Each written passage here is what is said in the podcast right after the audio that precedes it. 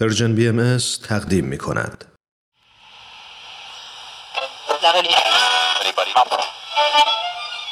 اینجا جا به جاست. صدای ما را از Persian BM میشنوید.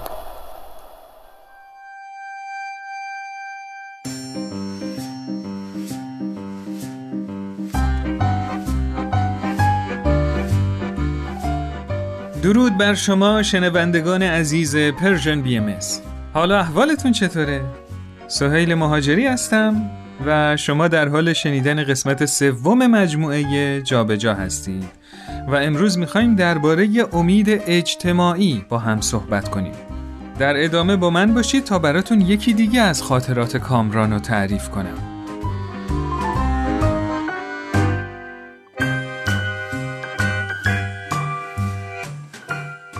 راستش خیلی سال پیش عروسی دختر همسایمون رو توی یه شب نشینی که با چند تا از هم محلیامون داشتیم شنیدم. اصلا نابود شدم. خورد شدم. راستش من هیچ وقت این دختر رو ندیده بودم چون تو شب نشینی ها اتاق آقایون از خانوما جدا بود اما صداش رو میشنیدم و برای صداش تو ذهنم یه تصویری ساخته بودم و عاشق همین تصویر شدم اصلا به امید دیدنش از دوران نوجوانی می‌رفتم تو این مهمونی ها. اما هر چقدر بیشتر برای دیدنش تلاش می‌کردم بیشتر پدر و برادرش رو می‌دیدم. خیلی درد بزرگیه که به جای معاشرت با یار با پدر و برادرش برای سالها شب نشینی کنیم اونم نه برای یه ساعت و دو ساعت یا یه شب و دو شب برای سالها و البته آخرش از زبون همون پدر خبر عروسی همون دختر رو بشنویم هر دفعه که شب نشینی داشتیم از صبح هزار جور فکر می‌کردم که اگه بر فرض محال با دختر همسایه چش تو چش شدم بهش چی بگم؟ اما تمام تمرینام و نهایتا رو حریفای تمرینیم یعنی پدر و برادرش پیاده می‌کردم. در تمام مدت مهمونی تو جمع آقایون بودم اما دل و گوشم اتاق بغلی بود. هر دفعه که در اتاق باز می‌شد دلم میریخت. که حتما دیگه این دختر همسایه است. اتفاقا یه بارم اومد تو اتاق آقایون. ولی من خیلی خجالت کشیدم. بعد حالا تا به خودم اومدم و سرم و بالا گرفتم تا روی ماهش رو ببینم دختر از اتاق رفته بود. بله مرغ از قفس پری بله هفته پیش یه مهمونی داشتیم. خواهرزادم هم از اول تا آخر جمع سرشو بالا نمی آورد یه ضرب المثل قدیمی است که میگه حلال زاده به داییش میره. منم گفتم این بچه به خودم رفته. حتما از یکی خوشش میاد. روش نمیشه سرشو بالا بیاره. بهش گفتم دایی اگه از دختری خوشت میاد بگو خجالت نکش. گفت نه دایی خجالت چیه؟ دارم چت می‌کنم. گفتم این پسرم مثل خودم انقدر فکر و ذهنش پیش دختریه که دوستش داره تو جنب هیچ دختر دیگه ای نگاه نمی‌کنه. فقط با اون چت می‌کنه. ازش پرسیدم. گفت نه دایی این که فقط دوست اجتماعیمه. اونقدر به اونی که دوستش داشتم پیام دادم که بلاکم کرده. یه نفس راحت کشیدم. دیدم با تمام تفاوتهای تکنولوژیک و ایدئولوژیک که بین نسلهای ما وجود داره هنوز این شباهت رو داریم که هیچ کدوممون هیچ راهی برای ارتباط با کسی که دوستش داشتیم نداشتیم. داشتیم شما نداشتین شما وان داشتین ما نداشتین ما با دست و عطس آب میخوردیم. لیوان داشتین ما نداشتین بازی موتیله و تشتک بود. مال شما اسکی تو شمشک بود. ما رو کهنه مال شما خوشگل پوشک بود. حرف ما دری بری بعد هست. بی خودی دست کتک بود. شما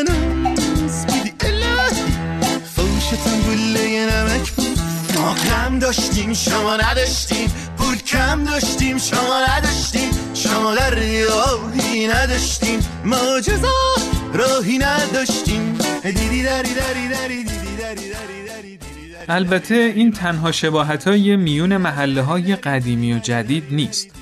تو هر دو حالت بچه ها طی یه فرایند جمعی تربیت یا شایدم بی تربیت میشن.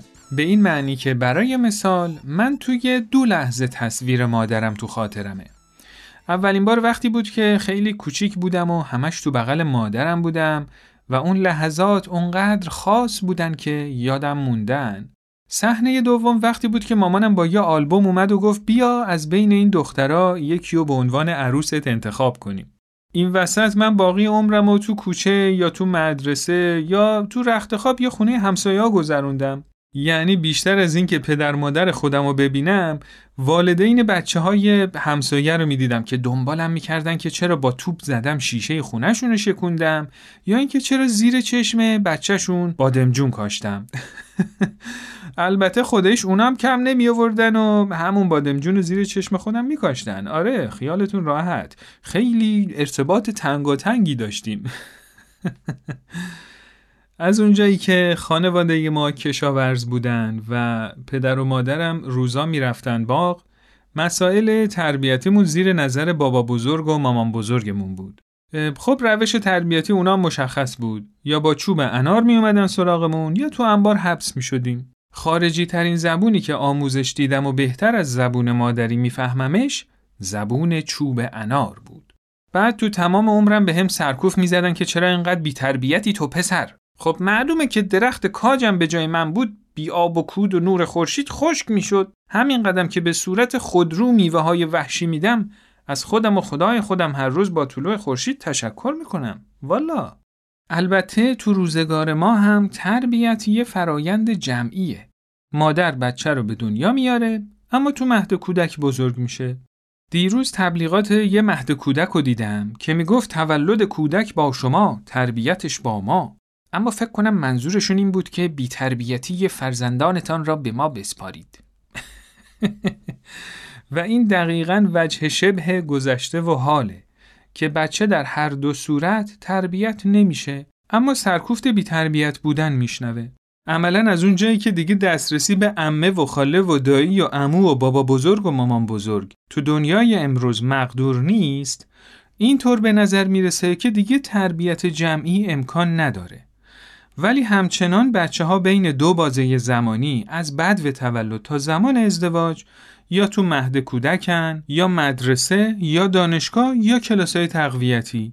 و به این ترتیب با کمک معلمین و اساتید بچه بی تربیت جمعی یا شایدم تربیت میشه. رفیقین همه اجباری بود از اونا که توش دست نداری بود. خوب و بدش به من گذشت و رفت. برام شکل یادگاری بود. ولی امروز دست خودم حال من تو فرق داره. یه نه یه چیزی تو زندگی ما فکر نکنم پیش شما بود. شور و حال داشتیم شما نداشتیم. نگاه بال داشتیم شما نداشتیم.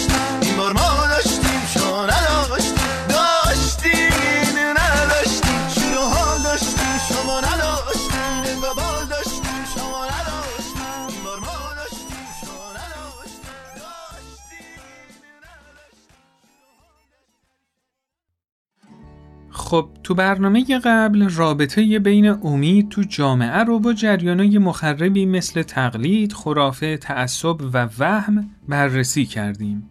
امروزم با نیما و ملینا هستیم و می‌خوایم بیشتر در این باره گفتگو کنیم. بچه ها سلام. منم سلام می‌کنم خدمت شما و شنوندگان عزیزتون درود بر تو سهیل همیشه عزیزم مرسی از دعوتتون خواهش می‌کنم خیلی خوش آمدید. نیما جان به نظرت تخیل چیه و چه ارتباطی با امید داره؟ سهیل جان به نظرم سوال سخت و در این حال بسیار قابل توجهیه ببین من فکر می‌کنم انسان موجودیه که می‌تونه توانمند بشه با خودش خارج از موقعیتی که هست تصور کنه و حالت دیگه ای از بودنش رو به تصویر بکشه ببین مثلا می‌تونه این توانمندی رو به دست بیاره اگه تو جامعه فقیری زندگی می‌کنه شکل دیگه ای از آینده این جامعه رو که توش فقر نیست و تو ذهنش ترسیم کنه یعنی موقعیت فقر براش یه موقعیت طبیعی نباشه و برای تغییرش تلاش کنه بله. ارنست بلاخ فیلسوف معاصر آلمانی که تجربه زندگی تو دو دوره جنگ جهانی رو داشت جمله خیلی معروفی داره که میگه اندوهناکترین خسران فقدان امنیت نیست بله. بلکه از دست دادن توان خیال است که چیزها می‌توانند تغییر کنند بله. من فکر می‌کنم جریان سازنده تخیل توسط نیروهایی در انسان هدایت میشه مثل نیروی کشش به سمت کمال و میل به زیبایی بله. فردی که توانایی تخیل رو کسب کرده می‌تونه چشماندازی کاملتر و زیباتر رو برای اطرافش محلش که برای مثال از فقر رنج می‌برن متصور بشه بله. یعنی نیروهایی مثل کشش به سمت کمال و زیبایی به ما کمک می‌کنن قوای تخیل خودمون رو برای ایجاد یک چشمانداز برای آیندهمون پرورش بدیم بله بسیار عالی خب ملینا جان نظر شما چیه؟ در ادامه صحبت های نیما جان که به مطالب خیلی جالبی اشاره کردن اضافه کنم که وقتی شما توانایی تخیل در مورد مثلا جامعه محلیتون کسب کردی بله. به این معنیه که فرآیند تحول شروع کردی و بانی تحول جامعهتون شدی. البته لازمه تاکید کنم که تحول و تغییر با هم متفاوتن. بله. تغییر توی جامعه می‌تونه کاملا اتفاقی باشه و بعد از مدتی همه چیز به حالت اولش برگرده. خب. ولی تحول یه فرآیند آگاهانه است که برگشت ناپذیره. بله. حالا وقتی فردی آینده متفاوتی برای جامعهش متصور میشه اگه بتونه برای این تحول مسئولیت پذیر باشه و برای پیشبردش برنامه ریزی و اقدام و مشورت کنه بله. این تخیل رو از یه رویا و آرزو تبدیل کرده به یه امید قابل پیگیری. بله. در واقع امید ویژگی فرد و جامعه بالغه که توانمندی تخیل رو کسب کرده و می‌تونه مسئولیت پذیر باشه. بله خیلی ممنون. نیما جان شما از توانمند شدن فرد و جامعه برای تخیل کردن گفتی. میشه لطفا منظورتو دقیق تر بیان کنی؟ بله البته سویل جان. ببین من وقتی صحبت از توانمندی برای تخیل می‌کنم در وهله اول منظورم اینه که افراد بتونن در برابر جریانهای مخرب مقاومت کنن. بله. ببین براشون نابرابری بین زن و مرد یه امر طبیعی نباشه. توانایی تفکر انتقادی داشته باشن یا به عبارتی پرسشگر باشن بله. تا خرافات رو تشخیص بدن. و اون قوای انصاف و تفکر خلاق رو داشته باشن و از انواع تعصبات حفظ بشن. و همینطور توانایی قرائت صحیح واقعیات جامعه رو داشته باشن و از توهمات برحذر باشن. اه، اگه فرد و جامعه نتونن این توانمندی ها رو به دست بیارن. بله. اون وقت خیلی طبیعیه که در برابر جریان های مخرب منفعل باشن و نسبت به امید و تخیل هم بی تفاوت باشن. بله. نیما جان به نظرم کسی که این توانایی رو کسب می‌کنه یعنی واقعیات جامعه رو قرائت می‌کنه. بله. وضعیت موجود رو تحلیل می‌کنه و پرسشگری می‌کنه. خیلی منصفانه دنبال راه حل میگرده و دیگه وضعیت موجود راضیش نمی‌کنه. در واقع این جلوه ای از اینه که چطور انسان کشش داره به سمت کمال. ملینا جان میشه منظورتو از نارضایتی یه مقدار دقیق تر بگی؟ بله. یه فرد ناراضی فکر می‌کنه که می‌تونسته تو وضعیت متفاوتی باشه. ارنست بلوخ تو کتاب اصل امید توضیح میده که ترین شکل از دست رفتن بله. از دست رفتن توانایی تصور شرایط جایگزینه. بله. یه فرد ناراضی این باور داره که بخشی از حقوقش پایمال شده. بهش اجازه داده نشده تا استعدادش ظاهر بشه. عدالت در موردش اجرا نشده و بهش ظلم شده. این فرد نیاز داره تا قوای تخیلش رو پرورش بده تا چشمانداز متفاوتی رو ترسیم کنه. و یه موقعیت جایگزین رو تصور کنه. بله. تخیل موقعیتی برابر با بقیه. تخیلی از عدالت که به ظهور استعدادش کمک کنه. خب اگه دقت کنیم خدا رو شکر تقریبا همه جوامع ناراضی هن. حالا اون موقع ما چطور می‌تونیم عدالت رو برقرار کنیم سوهل جان اتفاقا این سوال مهمیه که در طول تاریخ پاسخهای متفاوتی بهش داده شده بعضی از نظریات تمرکزشون روی این بود که برای اینکه مطمئن باشن همه امکان رشد دارن بیشتر رو گسترش آزادی فردی تاکید کردن. و بعضی هم به خاطر اینکه کل جامعه به طور یک دست بتونه رشد کنه اومدن آزادی فردی رو محدود کردن. بله. در هر صورت تو همه نظریه ها تلاششون این بود که برای برقراری عدالت اون شرایط نامطلوب تغییر کنه و به سمت شرایط مطلوب که گفتیم برابریه هدایت بشه. ببین ما برای این تغییر این حرکت جوامع به سمت تغییر نیاز به نیرو داریم. در واقع نیرو یا همون قدرته که همیشه عامل حرکته. در طول تاریخ بر اساس تعاریفی که از قدرت و نحوه استفاده شده پاسخهای متفاوتی به اینکه چطور می‌تونیم عدالت رو برقرار کنیم داده شده. میشه لطفا به چند تاشون اشاره کنی؟ بله البته سویل جان. ببین اگه خاطرت باشه شما جلسه پیش خیلی خودت خوب اشاره کردی که چطور یه عده با کنترلگری و سلطه بر دیگران تلاش می‌کنن که جامعه عادلانه ایجاد کنن و بررسی کردی که چطور همچین نگاهی می‌تونه به تقلید و تعویض منتهی بشه. من می‌تونم یه مطلبی رو بگم؟ بله مرینا جان. ای از نظریه پردازا که از وضعیت موجود ناراضی بودن با کمک قوه تخیلشون سعی کردن که یه جامعه ایدئال رو ترسیم کنن و روشهایی بگن برای رسیدن به اون بله. و بقیه هم برای تحقق عدالت و جامعه آرمانی سعی کردن از ایده و روش های اونا تبعیت کنن بله. نظریه هایی که بعضا تو دنیای واقعی تبدیل به فاجعه های انسانی شدن و فکر می‌کنم جلسه پیش یه اشاره به همچین جوامعی شد و البته نیما جانم خواستن توی جلسه به طور مفصلتر در مورد اوتوپیا یا آرمان شهر صحبت کنیم. بله مرسی ملینا جان از اینکه یادآوری کردی. خواهش می‌کنم.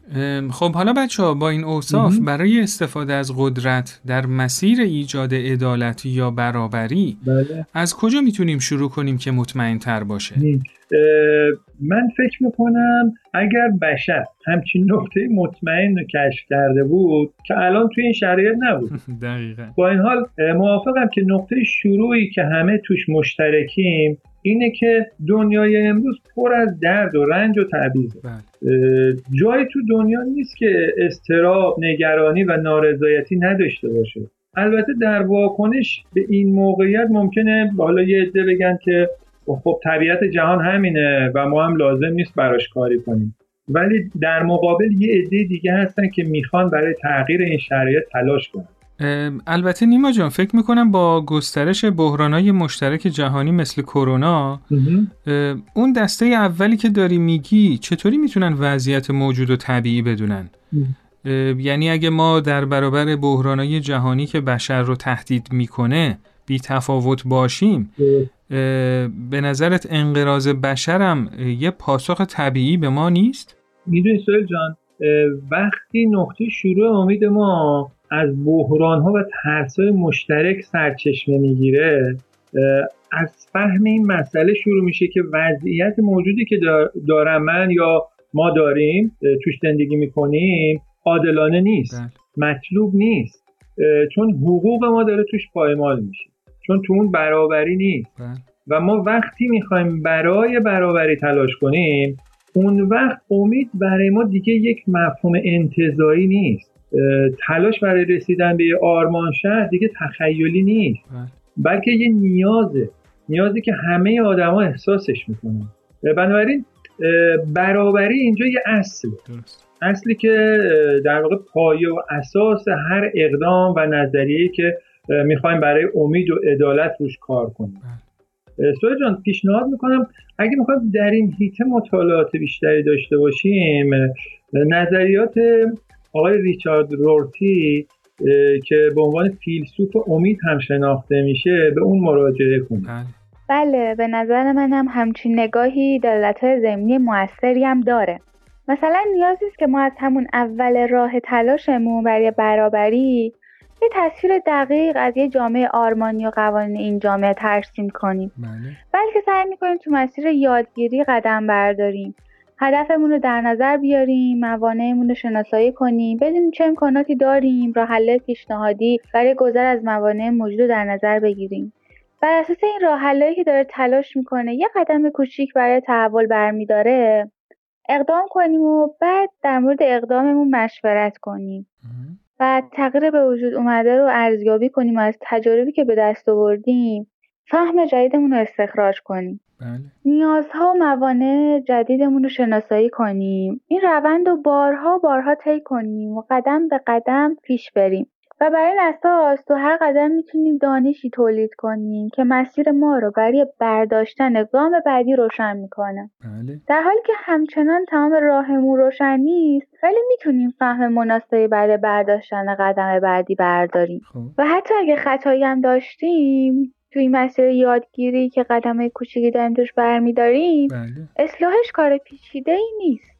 بله بر اساس همچین روش شناسی دقیقی که ملینا جان توضیح دادن داشتن یه چشم انداز کلی یه دورنما از جایی که می‌خوایم بریم هم می‌تونه خیلی موثر باشه. بله. تا بتونیم مسیرمون رو با مقصدی که می‌خوایم بهش برسیم هماهنگ کنیم. البته با این حال داشتن این چشمانداز هنوز برای من مسئله پیچیده ایه بله وقتی ما فهم دقیقی از برابری نداریم. و داریم قدم به قدم کشفش می‌کنیم چه چشماندازی از جامعه که می‌خوایم داشته باشیم و می‌تونیم بسازیم. چقدر این چشمانداز می‌تونه گمراه کننده باشه؟ البته من در عین حال که موافقم داشتن این چشمانداز می‌تونه آسیب داشته باشه. نداشتنش هم می‌تونه آسیب داشته باشه. البته نیما جان و سهیل عزیز من فکر می‌کنم داستان منطق و تیر عطار می‌تونه به همون ایده بده. بله. هدهد تو این داستان مرغا رو به کوه قاف که سیمرغ اونجاست دعوت می‌کنه. تصویری که همون چشماندازه.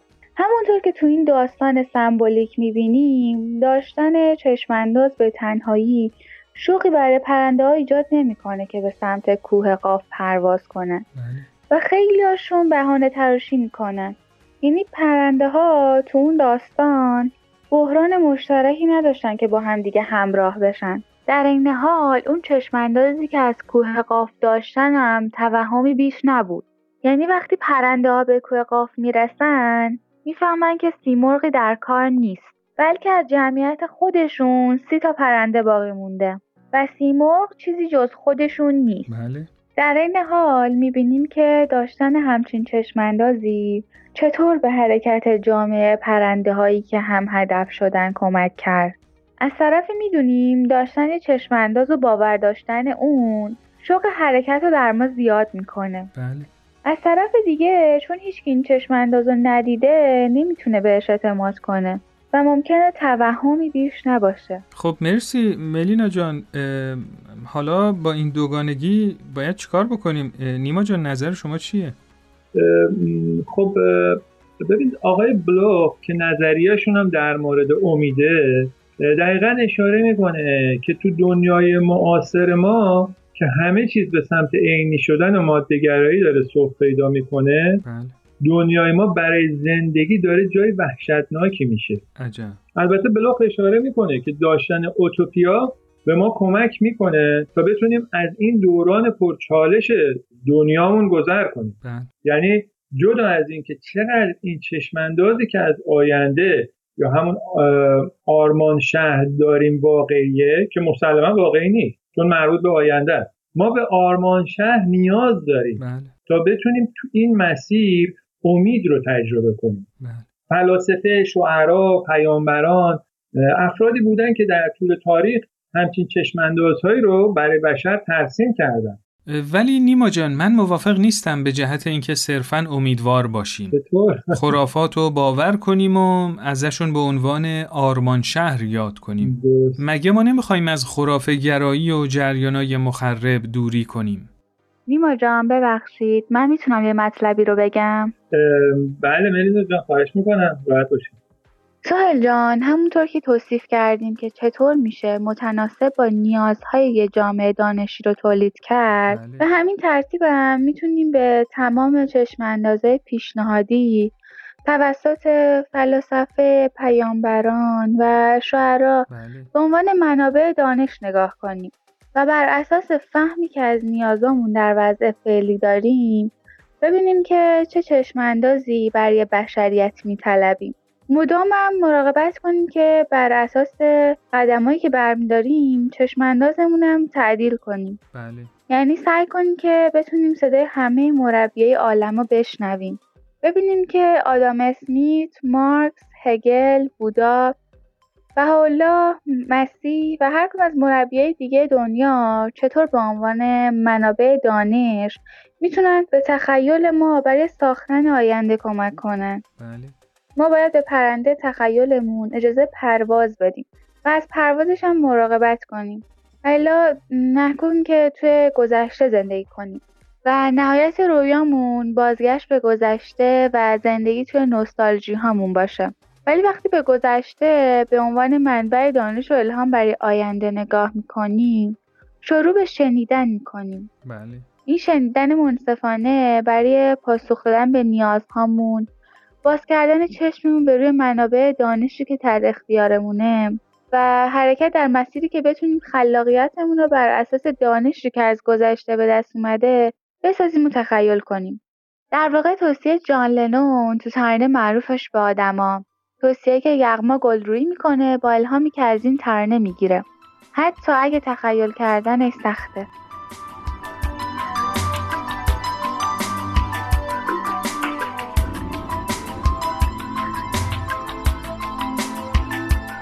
تصور کن اگه حتی تصور کردنش سخته. جهانی که هر انسانی تو اون خوشبخت خوشبخته. جهانی که تو اون پول و نژاد و قدرت ارزش نیست. جواب هم صدایی ها پلیس ضد شورش نیست. نه بمب هسته ای داره نه بمب نه پاره دیگه هیچ بچه ای پاشو روی مین جا نمی‌ذاره. همه آزاد آزادن همه بی درد بی دردن. تو روزنامه نمی‌خونی نهنگا خودکشی کردن.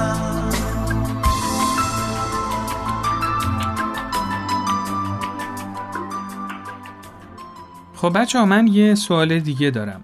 به نظرم حتی اگه آدما بر اساس نیازشون و نارضایتی که دارن شروع به تولید دانش کنن و تصویری که از آرمان شهر میسازنم کاوشگرانه و توأم با یادگیری باشه بازم شرایط چالش برانگیزی می‌تونیم داشته باشیم. اینکه هر گروهی به یه سمتی بره اولویتش یه چیز دیگه باشه. و حتی هر گروه در تقابل با گروه دیگه قرار بگیره و تضاد ایجاد بشه. واسه این شرایط چی کار باید بکنیم؟ البته فکر می‌کنم وقت کمی هم داریم. به نظرم سوال خوبی و ما می‌تونیم در مورد آزادی بیان و عقیده همبستگی اجتماعی، هویت جمعی و مسائلی از این دست تو جلسه آینده بیشتر صحبت کنیم. بله، اینقدر این گفتگو شیرین بود که زمان از دستم در رفته بود. نیما و ملینای عزیز مرسی که امروز تو این گفتگو شرکت کرد. مرسی از شما که ما رو دعوت کردی. خیلی ممنون. منم به نوبه خودم از شما و شنوندگان عزیزتون تشکر می‌کنم. خواهش می‌کنم. موفق باشید. خدا نگهدار.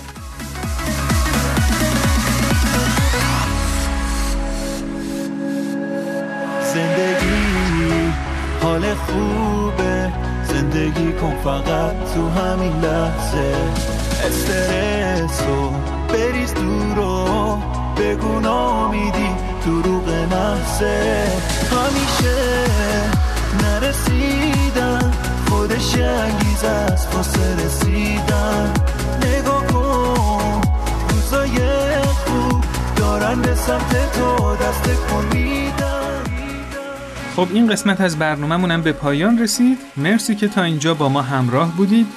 شما می‌تونید این مجموعه رو تو اپلیکیشن های پادکست ها subscribe کنید تا به محض آپلود کردن قسمت جدید از اون با خبر بشید. و همینطور امتیاز دلخواهتون رو به این برنامه بدید که در این صورت خیلی بهمون به کمک می‌کنید و اینکه می‌تونید با شماره تلفن 201 240 560 2414 از طریق واتساپ و تلگرام با ما در تماس باشید و نظرات خودتون رو برامون بفرستید. روز و روزگارتون خوش و خورم خدا نگهدار.